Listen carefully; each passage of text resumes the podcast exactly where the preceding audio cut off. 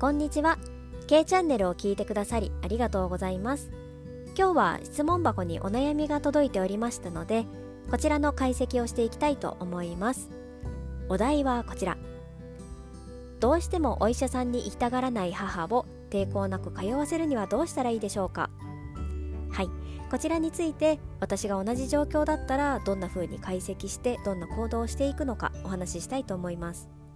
今回は79歳のお母様がとっても調子が悪そうなのにがんとしてお医者さんに行ってくれないというお悩みなんですけれども私自身がまずすることは相手を自分の思い通り動かしたいと思うのをやめます、まあ、つまりどういうことかっていうと病院に通わせたいと思うこと自体をやめます。いきなり白旗宣言じゃないかって感じなんですけどもうそうですよ。無理ですよ。やっぱり長く生きてきた人のね価値観をこう変えたいっていうのは。でただですねあのー、これもポイントがあるかなと思うんですがやっぱりこのこうしてほしいとかこう変えてほしいっていうものに対して人間ってこう反射的になんか反発したくなったりするんですよね。特にあの血のつながったねこう家族とか近い人だとよりそうだったりすることもあるのであなたに選択権があるよというスタンスを醸し出します。つまり病院に行くか行かないかはあなたが選択すればいいし別に必要と思わないんだったら行かなければいいんじゃないくらい。その方がまず話を聞き入れてもらえるかなと思います。でその上でお母様の価値観に共感するしているよっていうことも伝えます。例えば今までを大きな病気もなく元気でいてくれてありがとうねと。でできれば一生お医者さんとか薬に関係なく生きていけたらいいねと。あとお医者さんに行けば何でも解決するなんて私だって思ってないよみたいなね、うん、そういうお母様の価値観もちゃんと受け入れてるよという、まあ、コメントをしてあげると。でその上でお話を進めていけたらいいかなと思うんですが論点を変えられた方がいいかなと思いました。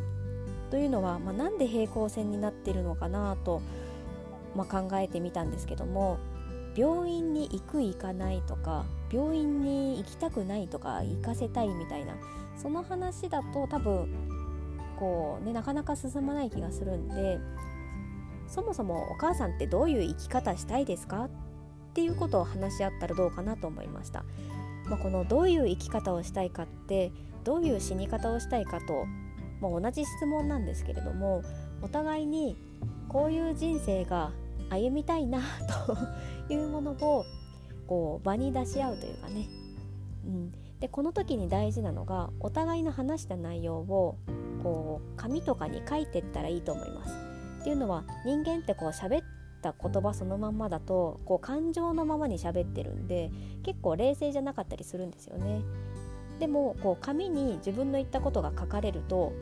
ちょっと一瞬ドキッとしたりえ本当にこう思ってたっけ？とかえこれでいいのかな？とかちょっとこう客観的になったり冷静にねその物事を見れたりもするのでそのお互いの希望のするところをこう場に出すというかそのいっぺん感情と切り離す作業をするといいのかなと。でそうやって情報が出揃った上でじゃあどうしたらいいかというのをお話ししていかれるといいのかなと思いました。であとはその病院についてもなんか悪いところがあるから行くとかではなくてなんか健康であることを証明しにいっぺん行ってみる？みたいな。そういうあのアプローチでもいいんじゃないかなと思いました。で今年が79歳ってことなのでまああの来年80歳じゃないですか。なので元気でやそじをねみんなでお祝いしようよと。でその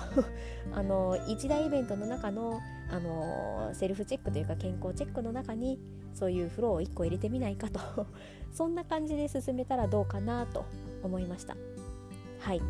ちょっと長くなってしまいましたけれども参考になったとしたら幸いです。それでは今日はこの辺りで。さようなら。